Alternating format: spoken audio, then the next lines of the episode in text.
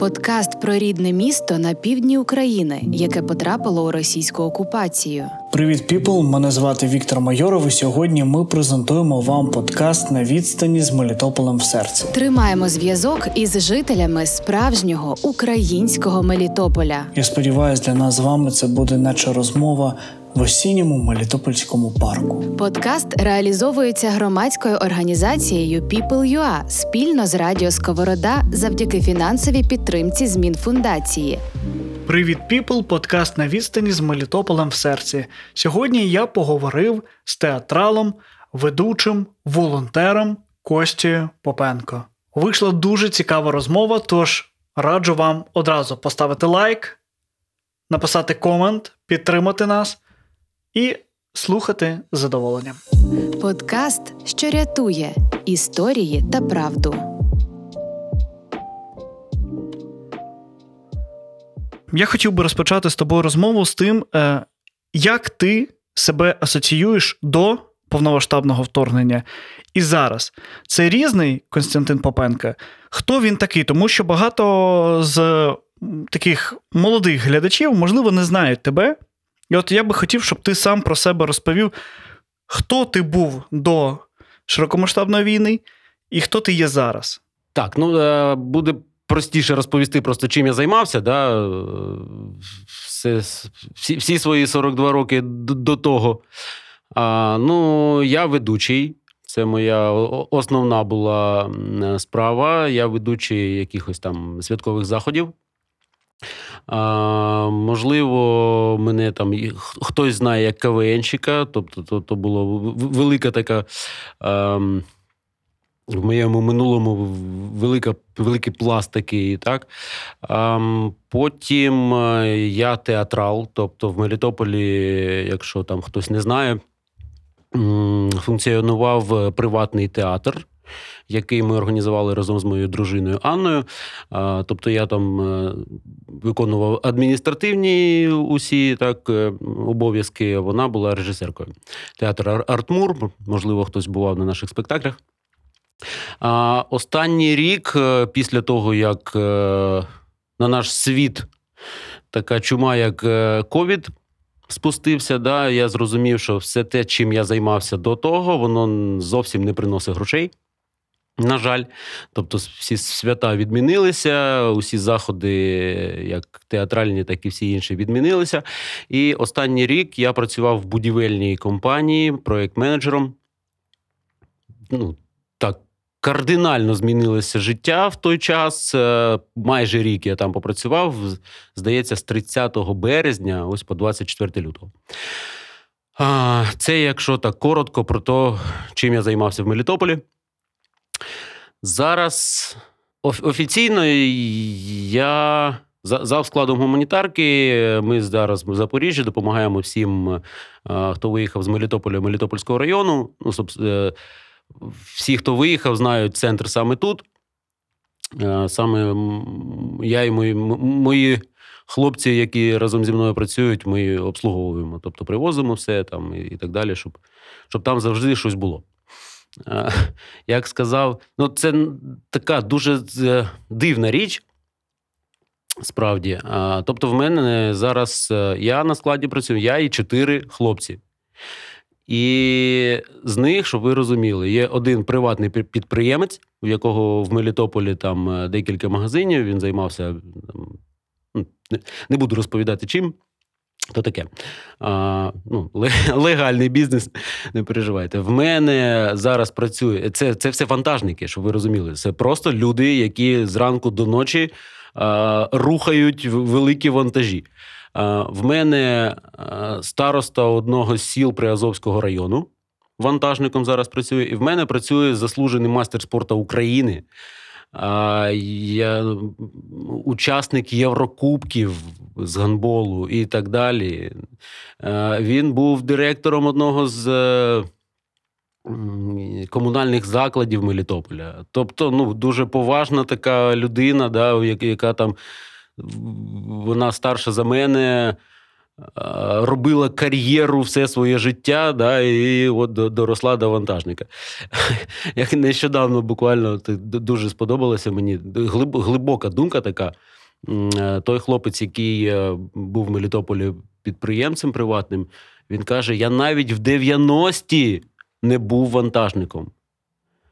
І тобто зараз зараз настали такі часи, що ну, а що робити? Ну, от вкратці, якось так. Дивись, чому я запитав саме тебе, да, щоб ти розказав про себе, а не я. Тому що я просто хотів почути, про які теми точно можна поговорити із минулого. Тобто, як ти себе асоціюєш? Чому? Тому що е, твоє знайомство з Мелітополем почалося дуже давно. Я маю е, знайомство як особистості. Тобто, як дорослої людини, ти навчався в університеті Мелітопольському, ти грав в КВН, ти був е, зіркою. Ну, це було так. Тобто, ви були зірками. Ну, ти можеш е, там е, якось посміхатися, але. Ну, Ти ти ви... сам сказав, що мене, мене навіть не знають люди. Тебе не знають, тому що небагато старих людей, таких як я. От. Я насчет, чому сказав, що не знаю, я просто пам'ятаю, коли я грав в Мелітопольський КВН. Це була Мелітопольська педліга. І ви давали рекомендації командам, і одна із дівчат сидить і каже: тобто, ти ти нам щось розповідаєш, ми такі прям, ну, у нас е, слюни тікуть, ми слухаємо, зап, ну, там, записуємо там по два рази. І дівчинка сидить і каже: А що ви його слухаєте? Це хто такий? І ми і ми такі, Взагалі, як, як хто такий? Ти що не знаєш? Це ж Константин Попенко. І вони, і що? Та посмотри на нього, що він так стоїть тут щось розпінається. І тоді я зрозумів, що що не всі знають Константина Попенка.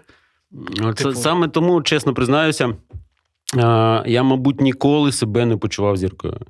І якось так е, ну, про деяких не буду називати прізвища, ти зрозумієш, казали, що є там якась зіркова хвороба чи щось таке. Взагалі ніколи. Ну, тобто, я не знаю, можливо, я якось поводив. Себе, чи чи навіть не то, що поводив, а, людям здавалося, ті, хто не знали мене, да, просто там зі сторони дивлячись, а, здавалося, що ми там якісь, як це буде українською, зазнавшися Ну ні. Ну, дивись, все одно я хочу поговорити про Мелітополь тих часів. Тому що коли я приїхав в Мелітополь, це був 2011 рік. Тобто, це був Мелітополь на старті масштабного розвитку. Тобто він тоді був ще поганий. Ти в нього приїжджав і плакав, що ти сюди приїхав. Так, так, степе, степе, степе. Мелітополь Але... ніколи не був поганий, Вітя. Не знаю. Я пам'ятаю, як мене пугали, мене сільську дитину що в Мелітополі ти приїдеш, тебе поб'ють, тебе заберуть, тебе там. Е, не знаю, вб'ють і так далі. І це тільки в університеті. А якщо вийдеш з університету і так далі. Ну, це такі були балачки. Звісно, що Мелітополь я б маю на увазі, що не було тоді тих красот, не було прикольних е, кафе. Їх було декілька. Ну, Тоді ще інтернету такого не було, давайте чесно. Ну, тобто, це такі були. Так, я я б навіть сказав е, інакше, навіть тоді ще був трохи інший менталітет. Навіть так. Та? Тобто, ну, дуже просто це це все розуміється. Тобто, були часи, я навіть скажу, десь 2008-2009 приблизно. Ну, це таке маленька така штука, да? маленький факт. В мене були червоні кросівки. Я їх дуже любив. Пол Сміт, афігезні. І я на своєму райончику біля Нарсуду тричі ледь не не, не відхватив по по, по, по, обличчю за те, що в мене були червоні кросівки. Просто проходячи хлопці е, з райончику, що ти хто такий? Всі ці речі. А, І зараз, тобто, ти можеш ходити там з зеленим волоссям. Ну, на, на, Зараз я не знаю. І бути мером. так, саме в цей час. А, До 24 лютого, тобто, ну, е, ментальність зовсім інакша вже була. В принципі, а, ну, доволі така європейська, навіть можна сказати. Да? А, Для маленького міста доволі. яким є Мелітополь, в принципі, ну так, ментальність. Зовсім інша. Я навіть е, не в образу до того міста, в якому живу зараз. Е, ну, Запоріжжя, мені здається, застрягло десь ще в тому, в тих от середині двохтисячних за ментальністю. Ну, от За за ті півроку, трошки більше, ніж я тут проживаю. Ну, є відчуття таке. Я хотів поговорити з тобою про Мелітополь тих часів, коли ти був Давай. максимально молодий. Чому саме про те я хотів поговорити? Тому що, друзі, хто не знає, Константин грав в одній дуже легендарній команді КВН е, вищій українській лігі на телеканалі Інтер, старший Масляков, в команді такі зірки, як Олександр Сорокін, е, Меркуш е, Олексій Притула, який зараз збирає фонди, і ще хлопці, які я не пам'ятаю. Якщо чесно, ну можеш, ну, якщо хочеш їх назвати. У, у варіатах зараз, у варіатах у Сергія Притули зараз є Владзіо, такий, там зірка в них, да, тобто це також хлопець, який грав в нашій команді. І деякі, деякі хлопці ще, які зараз у варіатах, деякі були, але ну, вони так епізодично мількали. А, Ну і плюс е, Бердянський Рома Ваня. Якщо хтось пам'ятає таких персонажів, да, Рома потім. Він зараз в Києві, дуже така поважна людина також. Якщо я не не помиляюся, він чи шеф-редактор, чи щось таке. О, як вона? Пародії, українські пародії, якісь там пародії по-українськи, щось таке. Коротше, така серйозна передача, да, телевізійна, і він там. Ну, ну коротше, да, команда була дуже цікава. Так, команда була дуже цікава, вона була дуже атмосферна. Чому? Тому що ідея, як я розумів її, ти можеш мене, якщо що, виправити. Ідея самої команди вона називалась Восток-Запад. Так, схід-захід. І, Тобто, да, угу. схід-захід. Тобто, вже тоді ви хотіли об'єднати Україну, тобто, у вас були хлопці західно, е, західа України, заходу, так. правильно казати, заходу України угу. і зі Сходу. Тобто, і різні менталітети, але ви були класною командою.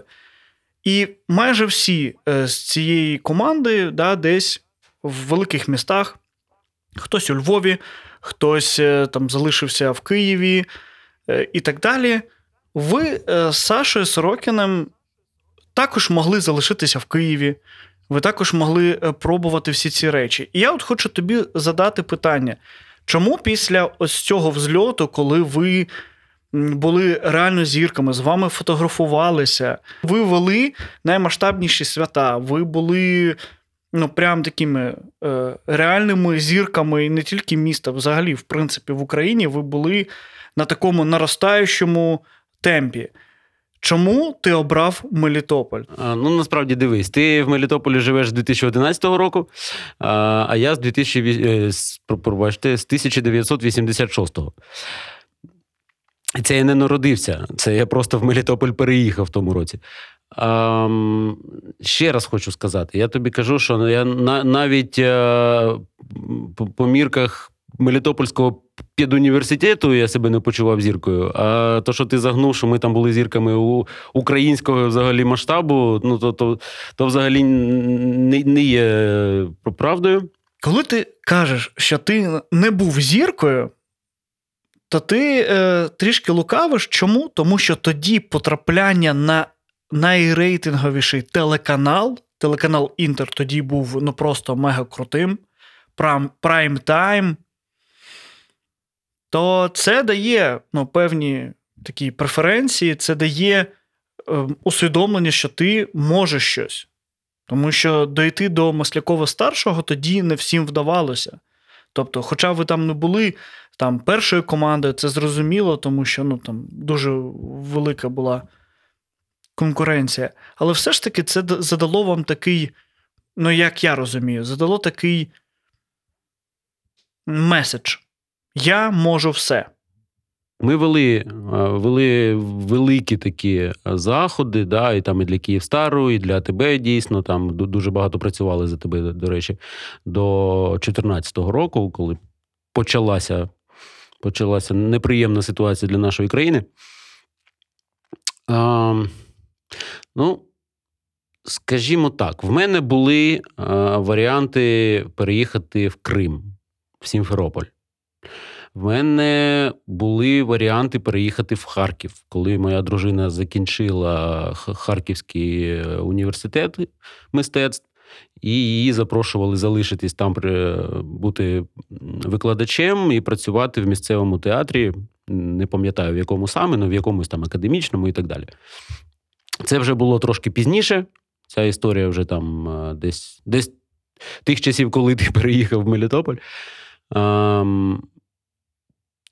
Ну, я не знаю, мені складно сказати. Чесно кажучи, я так, я люблю Мелітополь. Тобто, я е, в будь-якому стані можу це підтвердити, що я дійсно дуже люблю е, наше місто. Я дуже люблю Україну, в принципі, і навіть в нинішніх умовах ми якось спілкувалися з дружиною з приводу можливості переїзду кудись за кордон, да, як це зробили дуже багато людей. Я ні, нікого ні, ну, не, не намагаюся якось там звинуватити в чомусь, в жодному разі, у кожного свій вибір. А, Але ми за, за кордони не розглядали взагалі, в принципі, так.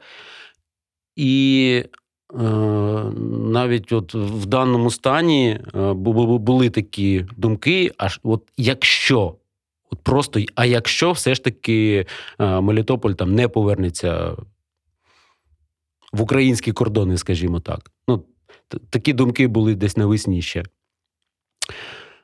Де де будемо починати все спочатку? І і от ми ми так і не змогли прийти ні ні до якого висновку. Хоча я чесно чесно скажу, мені дуже подобається Київ. Я кожного разу, я не знаю скільки сотень разів я там був. Кожен приїзд в Київ мене якось так емоційно піднімає. Я, ну, Мені дійсно він подобається. Але ну, я не знаю, чесно.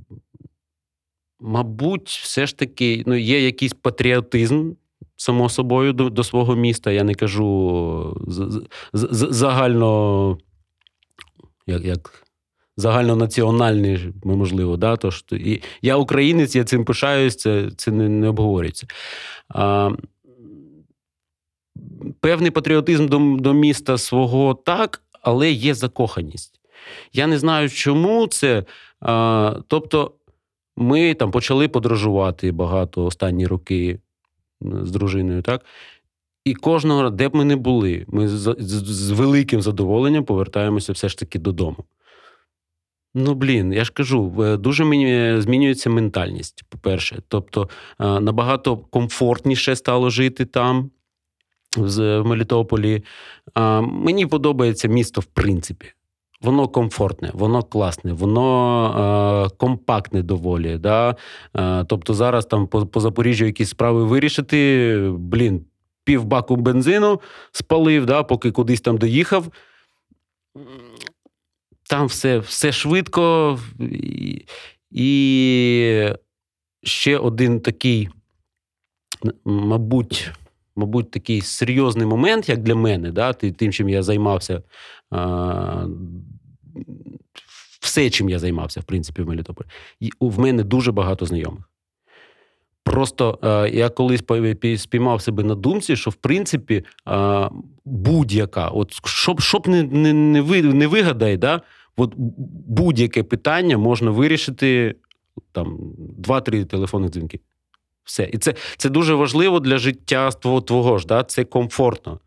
Тобто зараз в Запоріжжі мені ж там щось знайти, я нікого не знаю, мені ставлять якусь задачу, я починаю там бити в бубен, щось там собі вигадувати, згадую якісь там в телефонній книзі, щось там коперсаюся, намагаючись знайти якісь людей, які б мені щось там допомогли. В Мелітополі все чітко понятно.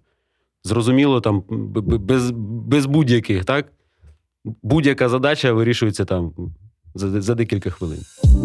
Подкаст Віктора Майорова. Коротке питання про притул. Mm-hmm. Коли ти бачиш, е, як він зараз, е, да, на якій він е, ланці, яка він постать, тобі гріє це душу, що ти там був в одній команді з таким відомим українцем? Да, тут дуже приємно, що ми з притулою знайомі, в принципі, так. І навіть продовжуємо інколи спілкуватись. Так, ну, дуже дуже мало, скажімо так, це там більше там поздоровлення з днем народження, якесь там не більш того. Абсолютно нормальний чувак, і, і спілкування все, все все дуже легко, все дуже добре. Ми коли грали в Києві, тоді у Маслякова, ми жили в нього в хаті. Тобто він на той час вже переїхав до Києва, знімав квартиру, і в нас там була дуже цікава історія. Я не пам'ятаю, чи в перший, чи в другий наш приїзд. Тобто ми ми двічі ми в четвертьфіналі ми пройшли далі, в полуфіналі вже вилетіли. А, І в нього в квартирі двокімнатній ми приїздимо, ми а це перший був, це наш перший приїзд. А, Тобто ми з ним якось там грошей там небагато, траляля, ми там поживемо у, у тебе. Та не питання, давайте. І тут до не, до нього приїздять там його ще коріша, також з Тернополя, а, там трошки людей, гурт Скай. Тобто ми жили в у притули вдома, в одній кімнаті Скай, в іншій, блін, Восток-Запад. Все От так. Я про це і хотів запитати тебе, чому я ну, задав за притулу в плані того, що ви спілкувалися з е, Заходом України, по суті, у вас були знайомства по всій Україні, ви спілкувалися з різними.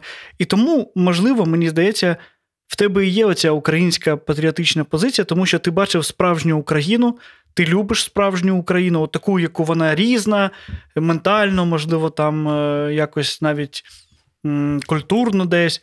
Але в принципі, ти розумієш, що ти що ти любиш. А люди, які от зрадили Мелітополь, вони багато хто з них, особливо там бабулічки, вони навіть з Мелітополя не виїжджали. Вони не знають, що там на заході країни. Вони досі думають, що там з російську мову вбивають.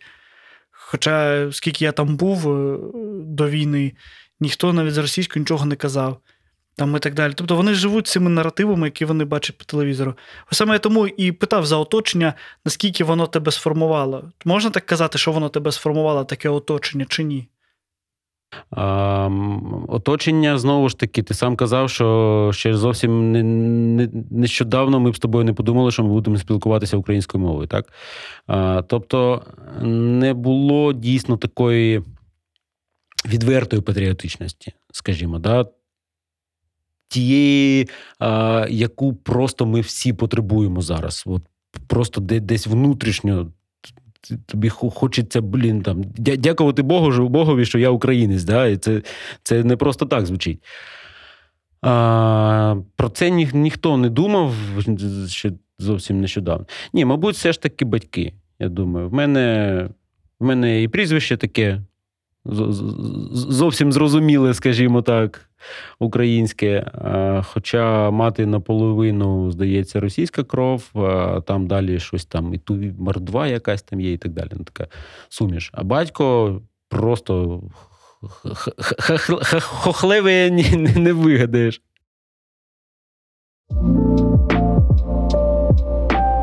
Трішки про роботу ведучого. Ти працював ведучим десь 15 років точно. Так, більше. Навіть більше. За ці 15 років як змінювалися люди в Мелітополі? Чесно кажучи, е, ну, зараз ловлю себе на думці, намагаюся згадати. Ну, тобто, ти кажеш про якісь глобальні речі, так? Зрозуміло, що там люди на весіллі на одному, на іншому там трошки різні, так? але, скажімо так, мабуть, ні, тому що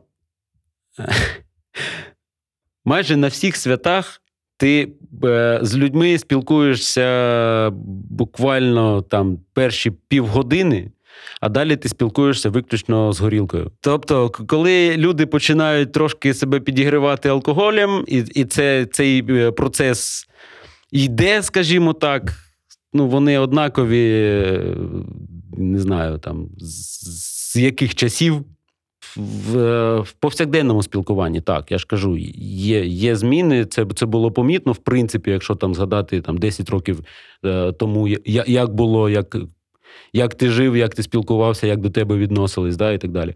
А, По святах, в принципі, ні. Якісь тенденції, типу, для ведучих. Ну, можливо, так. То вони не дуже хотіли, щоб їх там десь витягували на якісь конкурси. Щоб... А, тому що, дивись, а, кожен конкурс, то в принципі, типу, люди тягнуть прикол з того, хто приймає участь в цьому, так? Тобто, ну блін, немає жодного конкурсу такого, щоб е, людина вийшла звідти така вся чистенька, да, такий молодець. Ну, тобто, все, все одно це такий, типу, прикол, да? Ти вийшов і на тебе, типу, поржали всі. А, люди якось не дуже на це, ну так, в більшості своїй, і саме тому дійсно в нас е, останніми роками були такі, е, такі заходи, на яких ми майже не проводили конкурсів взагалі. Тобто спілкування, так, дуже багато спілкування, спілкування живе, е, коли ти приколюєшся над людиною просто. Просто в процесі, не, не, не тому, що ти там заготовив якийсь конкурс, де він е, повинен виглядати якось там смішно, да? а про ну от як, як е, в компанії друзів. Ви, ви один іншого там підстьобуєте.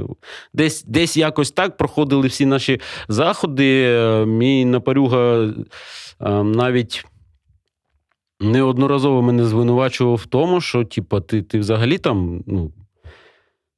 Я, якось так дуже панібратськи спілкуємося, спілкуєшся з такими людьми, так, що з якими там в повсякденному спілкуванні ти так не будеш себе вести. Але вони це розуміють, ти це розумієш, ви розумієте взагалі, там, на, на що ви тут зібралися. Ну і все, все, всі, абсолютно всі нормально.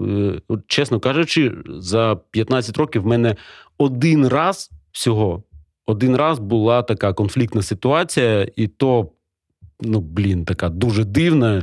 Чувак, в- водій був на весіллі, водій. Я його просто запросив там прийняти участь в якомусь там е- загальному заході такому, да, там на весіллі. Я не, я не пам'ятаю, що там, типа там обряд зі, зі, зі свічками, там, наприклад. І він просто там з, з нуля почав бикувати, що ти до мене там чіпаєшся і так далі. Причому такий от, там, пішов на рожон одразу. Ну, незрозуміла фігня була. А так, от жодного в нас ніколи не було ніяких е, таких конфліктних ситуацій. Всі все розуміли. Ми, е, це такий, ну, мабуть, наш стиль був, да, наша ізюмінка в тому, що ми одразу е, якось так втирались в довіру. І десь там через 15-20 хвилин вже не зрозуміло, ти гість, чи ти там за- за- запрошена якась людина, яка обслуговує це свято. От в такому плані. Таке. Я не знаю, чесно кажучи, я не, не, не дуже, мабуть, хочу вже згадувати е, те минуле. Я дуже не впевнений, е, що я повернуся до цієї справи, в принципі. Тому що, ну, скажімо так, я по собі відчуваю, що я, як людина з 24 лютого, я дуже змінився. Я став набагато жорсткішим. Я, скажімо так, стільки негативних, негативних якихось моментів є зараз в мені, да, що, ну, як, як сказав Максим Галкін, я не розумію, як, як тепер жартувати взагалі, в принципі. Я, ну, не так пафосно, але я не впевнений, що я там буду, буду ведучим надалі. Так, я про що хотів запитати ще про ведучих саме. Я не можу оминути тему Віктора Кривородька, е, бо ну, для мене це таке було не розчарування, нічого. Для мене це було от якось очікувано, але негативно очікувано. Тобто я знав, що хтось з наших колег не буде ем, патріотично налаштований, так скажемо. Як ти, я, я, я, як ти лагідно це назвав? Ну, ну. От як ти ставишся до цього? Я з ним працював. Я, я навіть більше скажу, він був е, на моєму весіллі в якості гістя. Гостя, мабуть, так? Гість, гостя. Ві- я з ним працював е, в парі декілька разів. Він багато працював. Був певний час, коли він з моєю дружиною вони були саме дуетом і працювали багато. А, Я не можу сказати, що от він тоді був хороший, зараз став поганий. Так я до нього тоді відносився гарно, а зараз там погано. Ну, хоча це, це правда. Подкаст на відстані з Мелітополем в серці. Як ви взагалі вирішили його робити, і чому? Ви просто хотіли після там закінчення, наприклад, університету. Анна сказала, що треба щось робити саме в Мелітополі. Чи ви все ж таки відчували якусь місійність своєї справи? Була чи вона? Чи я собі придумав просто цю місійність? Скажімо так, з приводу театру, то тобі треба запрошувати мою дружину і там закладати 3-4 години мінімум, так, і спілкуватися на ці теми. Я не, настільки поціновувач театру, як е, вона хотіла б, як мінімум. Так, я люблю це, цю справу. Вона десь перекликається з, з тим КВНом, який був а, в в мене там з приводу театру, в принципі. А, ну, це її тема найулюбленіша. Так, вона б. е, Як з'ясувалося, ще в дитинстві вона з маленького міста в Донецькій області, і ще в дитинстві вона там писала сама якісь сценарії. Ще, мабуть, навіть там в дитячому садочку чи а, в молодшій школі вона вже там щось ставила, якісь там п'єски невеличкі. Ну, таке, дуже воно все, все було по- по-дитячому зрозуміло, але а, там е, взагалі не було нічого, навіть ніякої там театральної студії при школі. А якась тяга була, і вона приїхала навчатися в Мелітополь, е, потрапила до Бориса Івановича, і там ну, з'явили, виявилося, скажімо так, що в цієї людини є там акторський талант. А, але а, коли вона вирішила цим займатися вже професійно, скажімо так, вона на той час вже була, здається, вагітна першою дитиною. Е, коли вона е, подала документи до Харкова. Для нас це то був, я, я пам'ятаю, дуже такий. так- так- Така штука дивна дуже. Тобто, ми приїхали е, подавати документи, і е, перша освіта в неї була, вона навчалася на контракті. Тому, типа, друга освіта мож, мож, ну, як, могла бути безкоштовною. І ми приїхали, і нам кажуть, е, саме в- перед цими вступними іспитами, там десь якесь розпорядження з міністерства прийшло, друга освіта тільки за гроші. І ніяк інакше. І ми молода родина, просто так. Ну блін, роботи толком ще не було ніякої. На той час ведучими були ще дуже дуже такі а, молоді, скажімо, не впізнавані взагалі. Там десь ми там декілька років всього, всього навсього працювали. Не було так, такого, скажімо, там кола клієнтів, яке там було потім. Неважливо. А, і ми, я, я просто я бачив по неї, що вона там вона дуже настроєна, вона дуже емоціональна дівчина така. Тобто, якщо вона чимось загорілась, то блін, треба робити, інакше все, мозок виїсть нафіг. І врешті-решт, ми так, ну, я подивився на неї і кажу: ну що, давай, щоб, щоб будемо якось крутитись, щось, щось робити. І щоб ви розуміли, 5 років навчання вона е, навчалася заочно, але сесія в них е, весь курс взагалі то 5 людей було. Спочатку навіть 4, потім ще там додався, додався одна людина. Один препод і, і її майстер, і в неї 4, в нього 4 людини. Все. От, от вони так навчалися. Е, і вона уїздила на місяць до Харкова. Я пам'ятаю, що ми та я підбивав. Я, тобто вона, вона там навчалася, а я сидів вдома з маленькою дитиною і підбивав, в- що мені все це влазить. І кожна сесія на той час щось здає там з проживанням же ж місяць в Харкові, з переїздами, там харчування, все інше, плюс заплатити за навчання. Щось там кожна сесія під 500 доларів виходила, і це там за, за півроку для нашої молодої родини то було дуже важко, так. Але ну блін, якось ми намагалися це все зробити. І виявилося знову ж таки, що вона не тільки е, дуже талановитий актор, виявилося, що вона просто афігезний режисер. Вона може витягнути з людини просто таке, про що, про що людина навіть і близько не думала. Арам Арзуманян, якого ми всі знаємо, так, наш один з найвідоміших зараз мелітопольців, ну, скажімо так, то про була його база. Тобто він був у Ані, він, вона йому почала рекомендувати літературу по акторську і, і так далі. І, Тобто, до того від це був просто самородок, а потім, тобто, вона йому дала як, як, як, от, ну, якусь там, якийсь фундамент. Далі чувак почав розвиватися вже е, сам. Ну, можливо, не сам, я не знаю там подробиці його кар'єри вже в Києві, з, ким він працював, що він там, е, від кого отримував знання. Але в принципі, тобто, початок, ну як мені здається, можливо, Арам інакше думає, але от мені здається, що е, свідому якусь е, свідоме акторство да, початок, скажімо так, от перше зерно такого свідомого акторства він отримав самі, саме від неї. Дивись, е, мало того, що вона дуже такий цікавий режисер, талановитий, е, це така унікальна людина, вона одночасно читає три книги приблизно. І саме тому в неї дуже багато думок з приводу того, що можна поставити. Тобто, ми не ніколи не брали якусь там класику. так? Вона завжди намагалася знайти щось таке дуже цікавеньке. Е, і в неї є бачення, як це так перевернути ще. Так? Тобто, тобто драматургія, хороша драматургія то добре, але додати ще якусь там режисерську думку туди, щоб це було взагалі там. Дуже прикольно.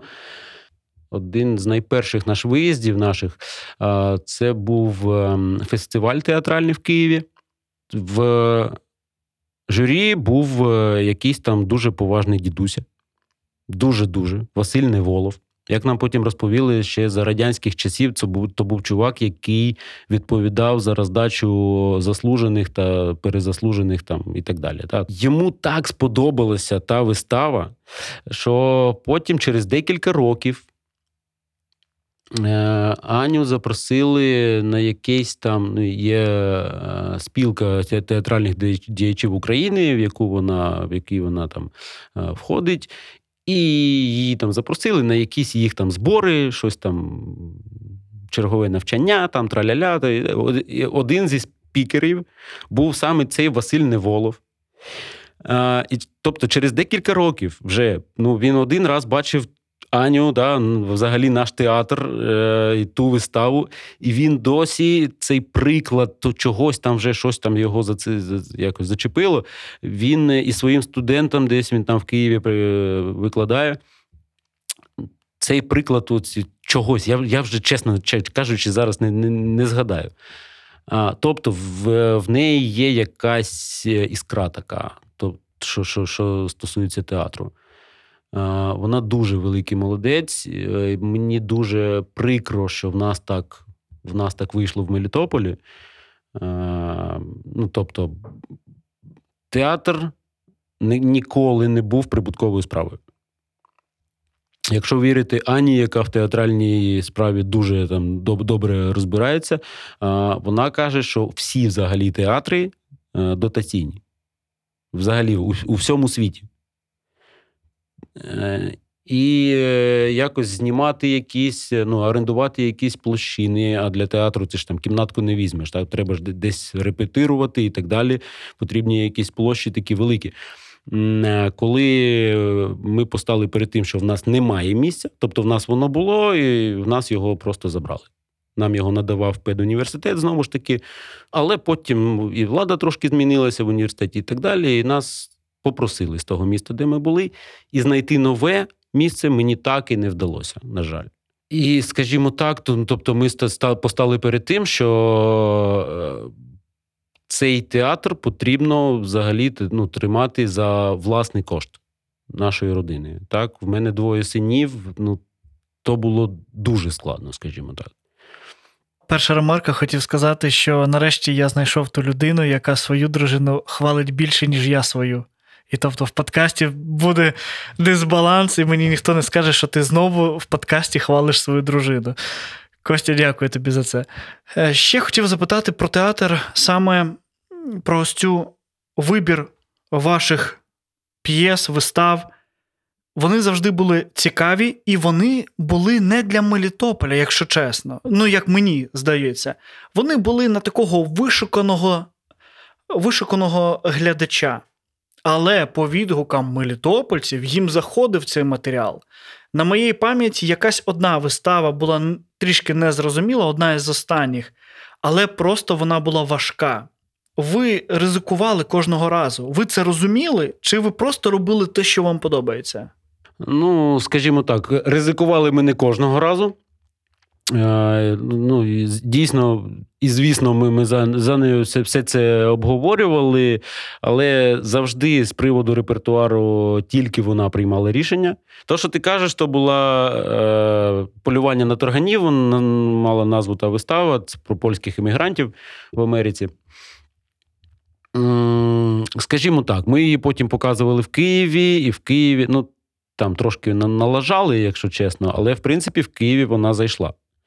Да? Ну, так, вона дійсно важка, вона дійсно така е, дивна, трошки дивакувата. Е, але як це не прикро, на жаль, тоді ще важко було людям сприймати текст українською мовою. Там е, вистава була саме українською, е, більш того, такою важкою, скажімо так. Тобто, якщо там коли ставили лісову пісню Лесі Українки, так це абсолютно зрозуміла українська, все, все добре, воно і, і текст лягає тобі дуже добре, і глядач сприймає цей текст дуже добре. Тут. Е, Важкувато було, і, і нам важкувато, як акторам було. Все ж таки, знову ж, як це не прикро, визнавати, але ми там зовсім російськомовні всі були, так, хоч і знали українську, і зараз я вільно і майже вільно спілкуюся, але все, все ж таки, і глядачу українською, за- мелітопольському, також було тро, трошки складно це. Не скажу, що було відторгнення, але тут складнувато воно на вухо просто лягало так складнувато. Ну і плюс тема важка така. А, але в, в плані ризику, якщо був е, на, здається, остання наша робота, це люкс номер 13, ніякого ризику взагалі.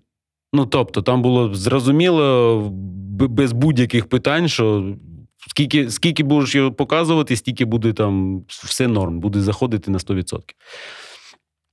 Ну, це насправді та є така історія, що ми живемо в своїй бульбашці і думаємо, що всі про все знають і всі хочуть якось розвиватися. А насправді люди дуже ледащі, і вони не хочуть розвиватися і не хочуть насичувати себе сенсами. Це, в принципі, напевно, нормально, тому що для того і є мас-маркети, щоб там не думати, а заходити і брати те, що тобі дають, а не шукати свій індивідуальний стиль. Подкаст, що рятує історії та правду. Давай з тобою поговоримо про е, сучасність. Угу. Найболючіша тема така. Та, найболючіше. Я тебе бачив з перших днів війни. Ми з тобою були в ДК Шевченка, там був штаб, і я бачив, як ти тягав. е, Ну, в принципі, як ти і зараз, та, ти знайшов свою нішу. І я, коли перший раз тебе побачив, я дуже здивувався, чесно, тому що ти для мене людина, яка максимально творча.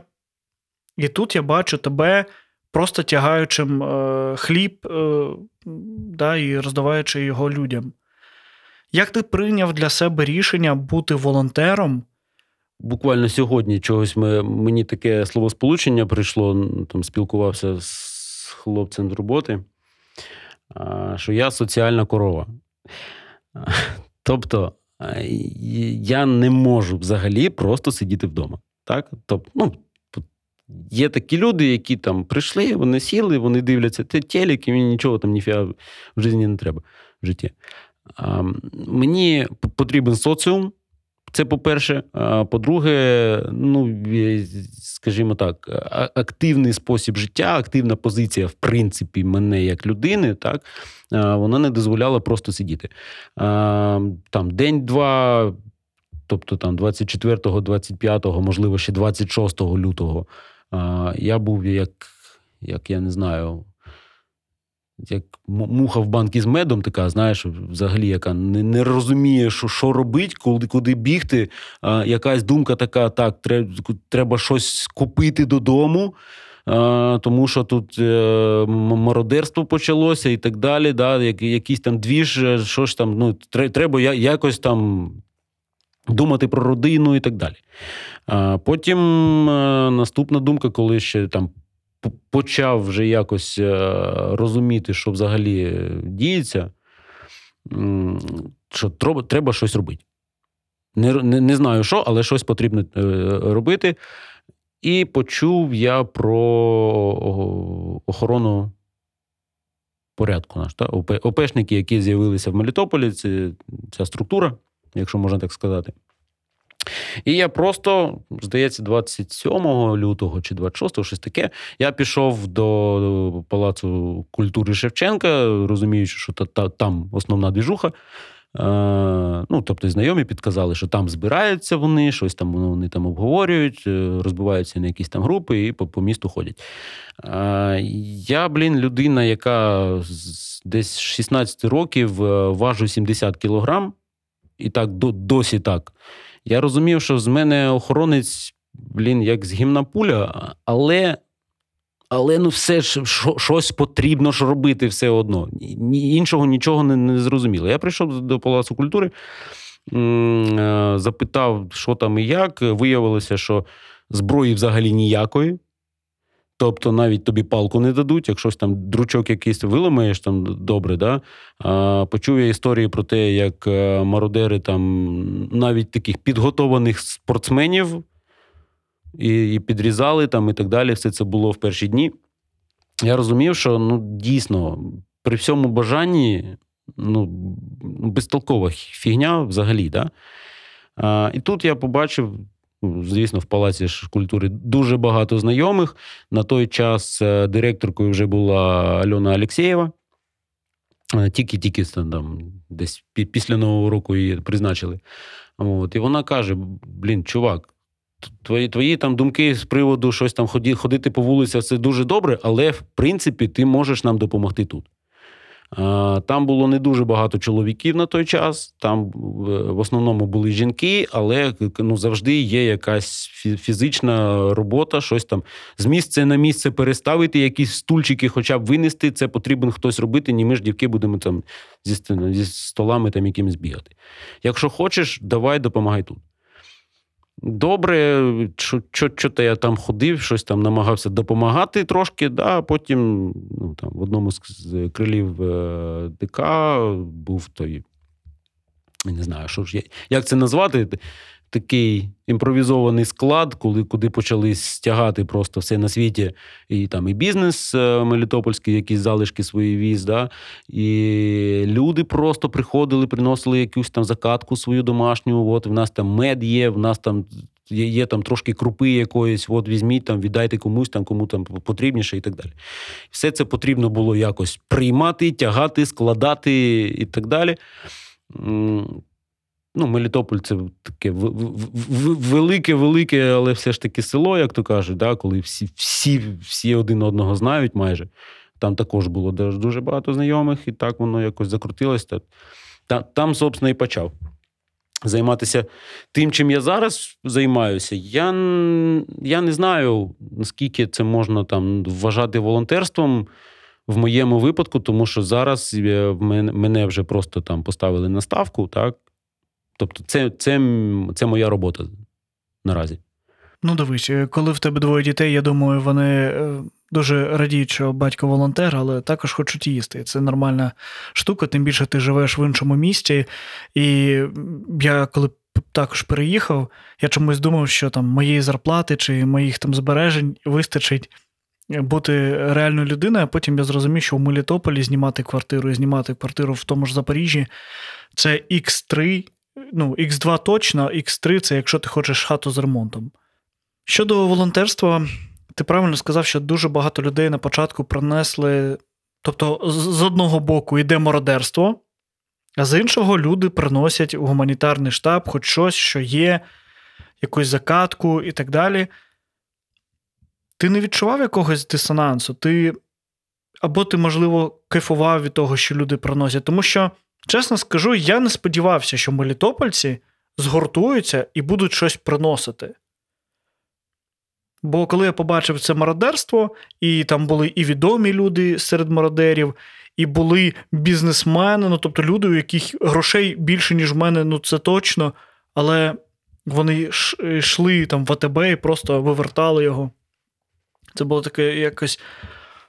Таке, я не знаю, я не знаю навіть, як це описати. Це таке. А, Дисонансом ні, мабуть, не було, тому що, ну, скажімо так, я все ж таки вже там не підліток. І, ну, Є якісь там базові речі. Да? Будь-яка війна, то ну, зрозуміло, це велика проблема, але вона тягне за собою певні процеси. Мародерство при при будь-якому конфлікті воно завжди було. В будь-де, в будь-якому місті е, світу, взагалі, де б не були війни, і не ті, не, навіть не такі масштабні війни, якісь там локальні речі, мародерство, ну, це, на жаль, можна сказати, там нормально для цієї ситуації. Це ну, це погано взагалі, в принципі, так, але, скажімо так, це ті процеси, які просто йдуть паралельно, і там від, них ніяк ні, нікуди не піти. А, В мене взагалі ну, дисонансу не було. В мене було. А, я до останнього не вірив у війну. Мені дружина про це казала ще наприкінці 21-го, що, блін, буде. І навіть там в, в до 23 лютого, навіть 23-го ми з нею спілкувалися, і я казав: да блін, ну не може такого бути. Просто в нашому в 21 столітті не може такого бути. Так, це якісь там гри м'язами, гра м'яз, да? це ще там якісь політичні там е, речі. Ну, не не піде він ніколи на таку фіню. А, І тому я був, е, як то кажуть, е, потері, загублений.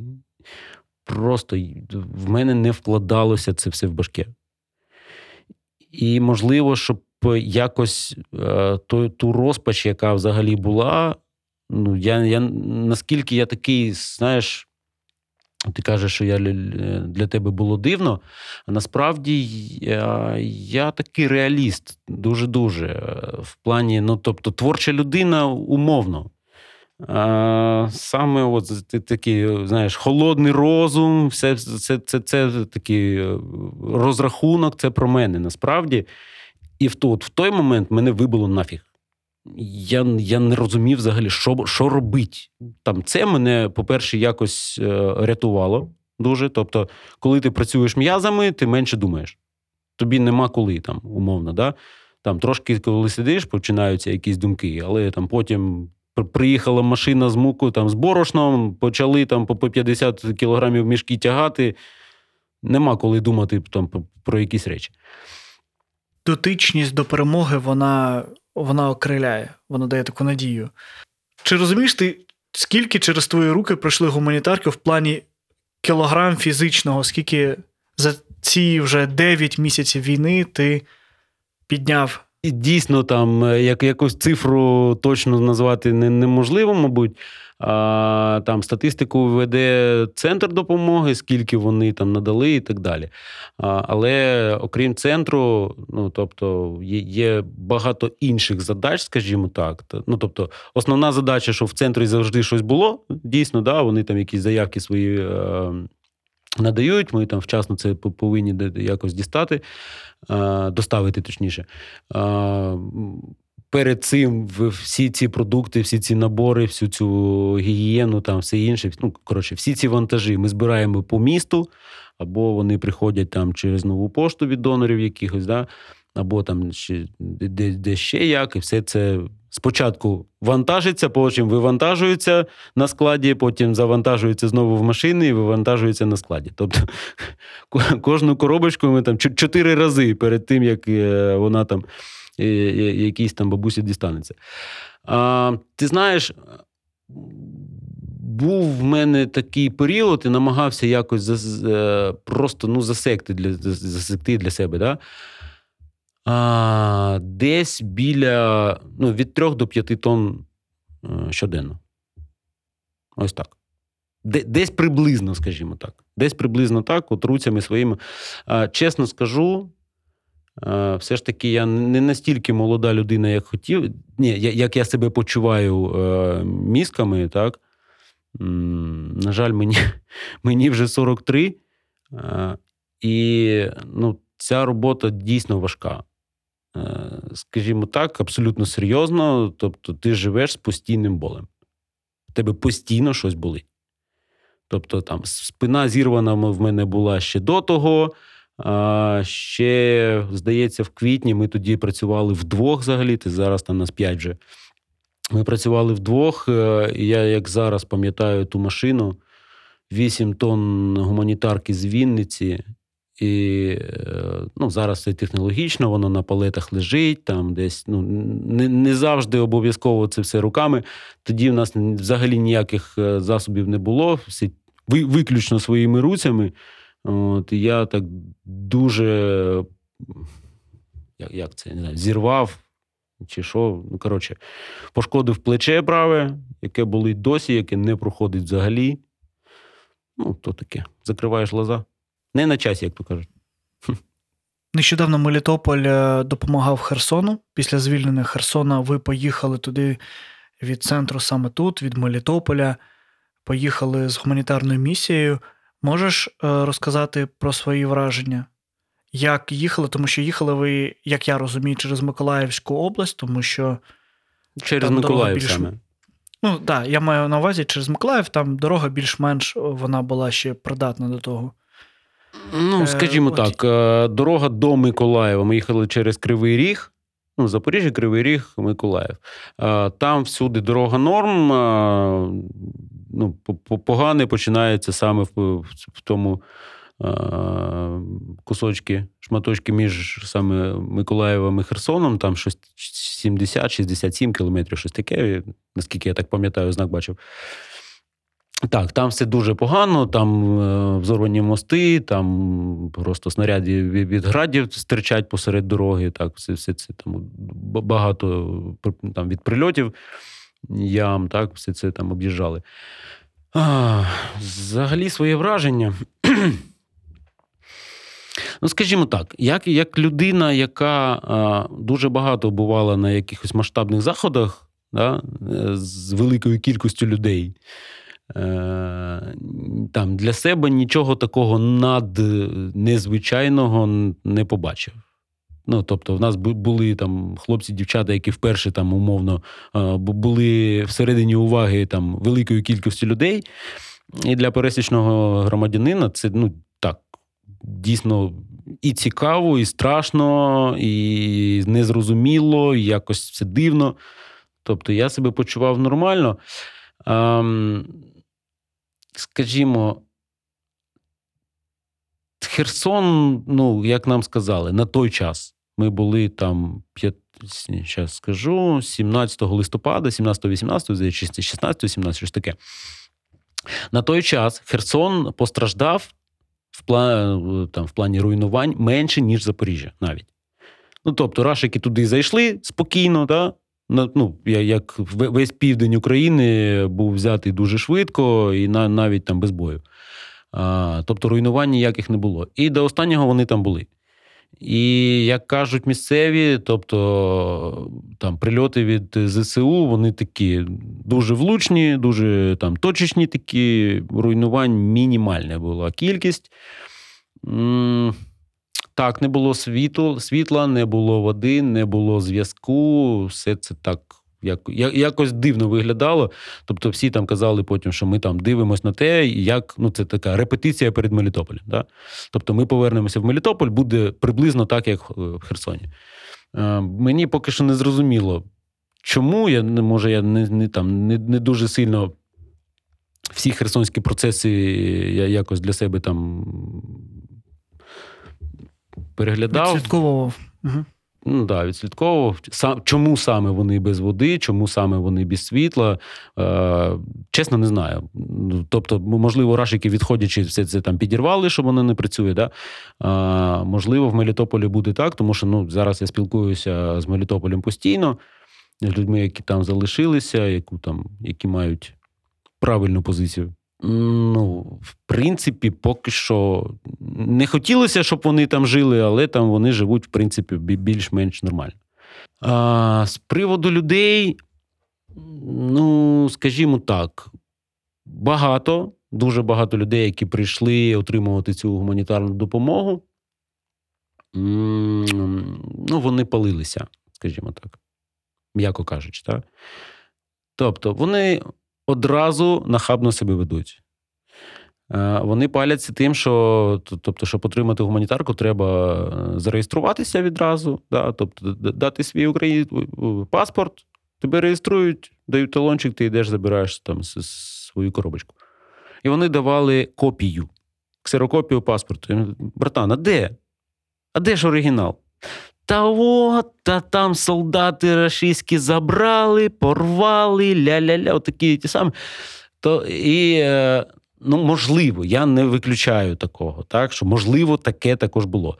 Але коли тобі то каже там якийсь е, чоловік, я ще якось ну, ну, можна якось повірити, в принципі. І то там один е, щось там тикав, тикав ту, ту саму, я- а я якраз підійшов до столу реєстрації, щось там не пам'ятаю, що, що мені було потрібно. Ну, блін, чи не єдиний раз я взагалі підійшов туди. Воно там був, був, дощ постійно. Ми, тобто ми працювали під дощем. І там невеличкий торговий центр, в холі поставили столи, там була реєстрація.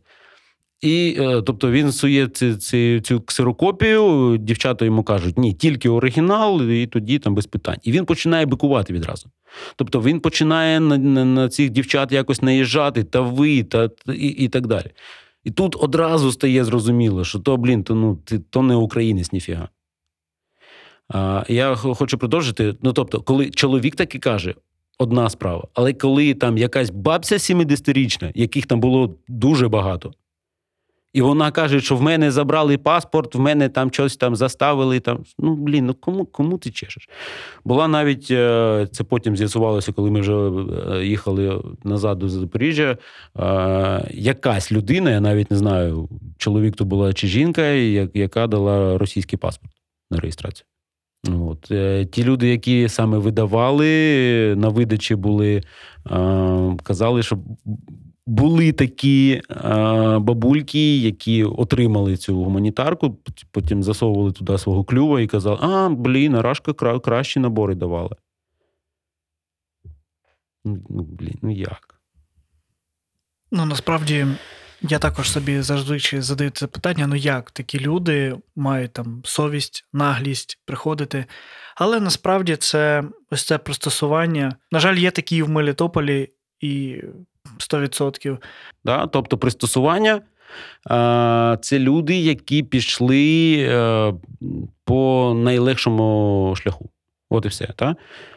Е, тобто, коли мені кажуть, що там я, я задаю питання, чому ти не виїжджаєш з, Мелі, з Мелітополя, так? Ну, чому ти не виїхав досі? І мені там, е, ну, в мене така дуже болюча була фігня, в мене кум там сидів е, щось до, до вересня, чи може там навіть пізніше. І врешті-решт виїхав таки. Але він мені майже півроку розповідав про те, що а, в нього там, ну там багато всього було, але а, от дом. Да? От в мене там дім. Як я кину? Чесно скажу, ми коли виїжджали, буквально там через декілька днів після того, як ми вже там приїхали в Запоріжжя, все, ми там на, в Україні, ми на своїй території, так.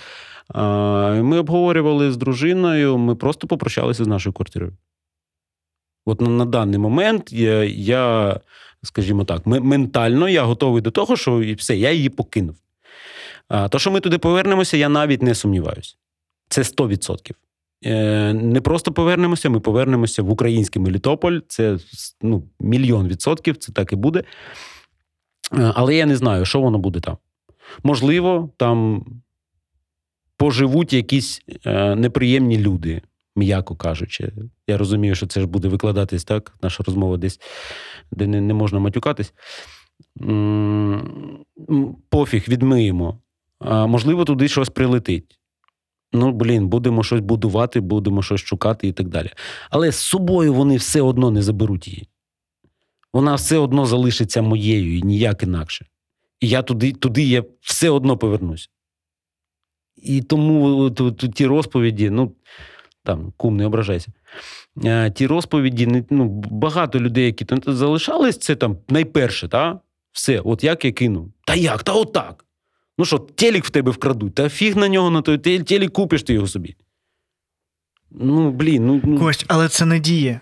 Розумієш? У мене були точно такі ж діалоги з людьми, які мені дорогі. І я їм казав, що ну, телевізор його можна купити, він старий, він не потрібен, його можна викинути і купити собі новий, краще і крутіше. Але люди тримаються, бо це для них як результат їхньої роботи за все життя. І це, ну, це різні там психологічні такі речі. І ти правильно кажеш, я також, ми коли виїжджали, е, я розумів, що ми, навіть якщо повернемось, нам все все одно потрібно буде починати спочатку. І саме ось в цьому контексті я хочу тобі запитати: ти був людина, ведучий, який вів, мені здається, всьому бізнесу Мелітополю. Тобто, так або інакше, ти був е, дотичний до якогось святкування бізнесменам, тобто різним людям, які були такими е, ну, серйозними мелітопольцями в плані того, що вони впливали на сам Мелітополь, на його розвиток, вони були меценатами, вони на всі були. процеси. Так, так, я розумію, чим ти. Так, так. Ти? М? Багато з них стали колаборантами. Як ти собі відповідаєш на питання, коли ти приїдеш в український Мелітополь? Як ти будеш там жити? Тому що, е, як я розумію, все одно всіх колаборантів не посадять. Ти думав про це, як ти будеш з ними спілкуватися, як ти будеш себе вести по вулиці? Тому що ну, це важке питання таке. Так, це дуже важке питання. І питати мене, чи думав я про це, ну, це дуже дивно насправді, тому що ця тема, яка підіймається постійно. Е, в дуже, ну, не, не, скажімо, не скажу, що в мене зараз дуже велике коло спілкування. Але воно є, і е, влада наша, і представники бізнесу, з якими ми, ми там так, так чи інакше перетинаємось, да? і просто там пересічні якісь мелітопольці, з якими я, з якими я бачусь, і там співробітники центру, яких там немало. Да? Я з військовими дуже багато спілкуюся, тому що так. Тому що. В мене, мою думку, не всі, е, скажімо так, розділяють, але якась така внутрішнє, внутрішнє очікування, можливо, складно сформулювати, але мені здається, скажімо так, мені здається, що в нас буде громадянська війна. Після того, як закінчиться е, ось ця ця, ось ця широкомасштабна війна, да? війна з агресором, війна там, з іншою країною, з, іншими взагалі е, створіннями. Ми повернемося, і в нас так чи інакше, але громадянська війна буде. Ну, це просто як шаблон. Да? Громадянська війна, це умовно шаблон, це в, рамках Мелітополя, в рамках окремої якоїсь вулиці, в рамках окремого будинку. Так, мабуть, це не війна, є загалом. Ну, ти розумієш, про що я. Ти думаєш, що люди, які пристосувалися до рашці, е, одразу не перефарбуються і не пристосуються до України? Ні, то що люди будуть ховатися, ховати своє там, е, як виявляється, було і до того, да, що вони просто ховали своє обличчя. Як, ну, тобто, є, є там такі, не скажу болючі, але ну, неприємні, дуже неприємні такі ем, ситуації. Ну, тобто, ти там е, Кривородько згадав. Так, це, це дуже неприємно, скажімо так, коли серед твоїх знайомих людей, з якими ти спілкувався, в принципі. Тобто він мені не дуже імпонував е, його стиль ведіння, але ми з ним спілкувалися, спілкувалися багато. Ну, тобто, це, це, це ж зрозуміло, якось там ховати це не, не, нема сенсу. А в мене із таких неприємностей е, то Альона Тракай, то прям от. Ну, не скажу прям боляче, але аж от, аж трошки зуби зводило від, від тих новин. Ні, вони е, не зможуть навіть е, як якусь активну таку проросійську позицію вести після повернення Мелітополя до України. Да? Але дійсно, тобто, будуть. Ті самі пристосуванці, які зараз там пристосувалися до Рашки, вони будуть намагатися пристосуватися назад, скажімо, да? відпочкувалися і припочкуватися. Буде дуже багато людей, на жаль, які е, там ну, не виявляли якусь активну позицію. Прям активно-активно, да? але ну, десь по собі там вони ватні. І вони зайві. Я гадаю, що ну, їм тут не місце в ни, в тих умовах, які зараз, е, і, і в тих думках, які зараз в українців, не місце їм, не буде їм нормального життя. Я хочу тобі сказати, що спілкуючись із мелітопольцями, які навіть в окупації, я розумію, що є дуже багато людей, які чекають на Україну, реально чекають. Е, вони нічого не роблять для того, щоб її приблизити, тому що вони бояться, і це нормально. Бо я був також в окупації, я також боявся, і це нормально. От. Але ти знаєш, от хлопці з передку, мені здається, що коли вони вже прийдуть, е, так скажемо, з війни, тобто, коли вони вже прийдуть в мирне життя, мені здається, що повага в Мелітополі до військового буде вже така що до їх приходу ось ці люди, яким буде дуже тісно в Мелітополі українському, вони виїдуть, тому що вони будуть розуміти, що толерантність пропала не тільки у Кості Попенка, а толерантність пропала у всіх. Скажи, будь ласка, а ти собі задавав питання, чому, наприклад, дуже відомі мелітопольці зрадили своє місто, зрадили Україну? Ну, тобто, дуже багато людей, які, від яких ти не очікував. Я також від дуже багатьох не очікував. Особливо там можновладців, які були там та е, кимось в, там, в міській владі і так далі. Дуже так для мене було болюче, тому що я з цими людьми спілкувався, і я не бачив в них яких, якихось ознак сепаратизму або чогось. І по суті, я розумію, що вони вибрали не країну, вони вибрали гроші. Тобто вони зрадили Україну за гроші, а не за якихось там, ну, навряд чи вони дуже хотіли в СРСР. Так, не за ідею. Тобто, ти собі якось пояснював, чому вони зрадили? Також просто за гроші, або, можливо, в тебе якась інша думка. Розумієш, тобто, якщо вони зрадили не за ідею, яка прийшла сюди, то, мабуть, це означає, що ідеї в них і не було нашої, скажімо так. так? Тобто, це люди, в яких взагалі не було ідеї. Ну, так, да і так, гроші, гроші, так, гроші. Е, Якесь е, становище, можливо. Можливо, просто небажання виходити з зони комфорту умовної, так? Ну, тобто, ми ми всі дуже, дуже, скажімо так, ніфігово вийшли з зони комфорту. Я спілкувався з представниками бізнесу Мелітопольського. Не знаю, наскільки то правда. Звісно, я там не їх бухгалтер, але мені розповідали речі, коли люди б кидали а, бізнеси. Ну, тобто, люди втратили мільйони доларів. Одна людина каже: в мене був мільйон баксів. Просто собі людина в Мелітополі. В мене був, і в мене його нема. І ну, і цей чоловік е, він не не бухає десь під під, під якийсь парканом, так? Просто розуміючи, що все, ну, блін, ти ти прожив життя, ти на щось пахав, ти чогось намагався де, там, долучитися до, до якоїсь там. От, Оце ідейні люди. Так, звісно, в, них в них є якась ідея, в них в них є якийсь, не знаю, стержень всередині, так? А є люди без нього.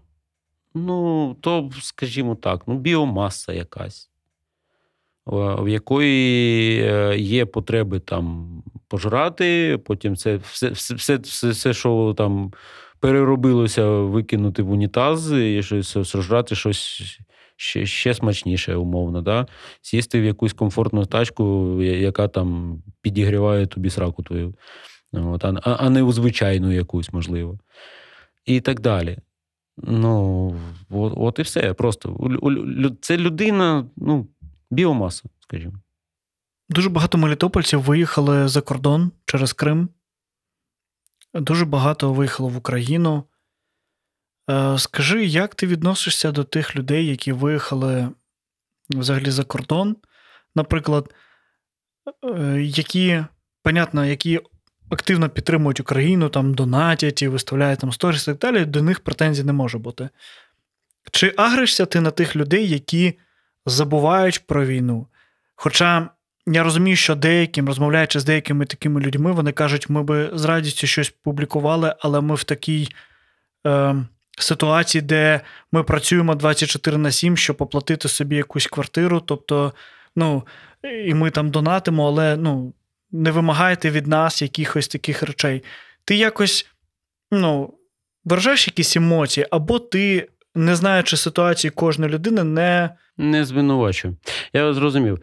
А, Дивись, а, з самого початку, ще в лютому, на початку березня, а, в мене був негатив до тих людей, які звалили. так? І, і, ну, На той час я інакше не думав. Це просто люди, які звалили. Це ну, не скажу, що зрада, але таке не дуже приємне якесь відчуття. І, скажімо так, це зовсім не дорослі емоції. Тобто, коли я сам вже насправді яка різниця, куди ти поїхав? Ну, глобально, скажімо так, куди ти поїхав з Мелітополя? Так? Ти все одно покинув це місто. Тобто, ти не захотів там бути, миритися з тими реаліями і так далі. Та, Скажімо так, ти не з руським міром. Все. Це, е, це, це прийшло. Трошки потім. Я потім зрозумів, що ну, насправді за кордоном зараз е, дуже тихо, безпечно. Справді. Е, і це дійсно важливо. Е, тому що ті мої знайомі, які туди поїхали, і друзі є, які поїхали за кордон, так це люди з родиною, з дітьми. І я їх можу зрозуміти і звинувачувати за це ніяк не можна взагалі. Так, подкаст Віктора Майорова. І останнє тобі питання: е, коли ти будеш вести День перемоги у Мелітополі, та День звільнення? До чого ти вів, так? З якою фразою ти розпочнеш? От що ти скажеш людям? От Давай заплющ очі і уяви, що ти зараз на цій площі. 150 тисяч мелітопольців україноцентричних на площі. Ти з мікрофоном в руках. Що би ти їм сказав? Ах, ну, Мені дві е, дві відповіді зараз прийшли на якби, на, на думку. Перша, дивись, в мене зовсім трошки, але ще є часу подумати. А а друге, ти дійсно казав, ну, ми ми вже піднімали це питання, а, стиль е, ведення, так? А, тобто, в нас е, завжди було завжди була е, імпровізація. Тому я я навіть не не знаю, що що в мою хвору башку саме в той час, які слова прийдуть. Я я кажу, я дуже не впевнений, що я візьму мікрофон до рук. Дуже-дуже не впевнений. Тому, е, а я знаю.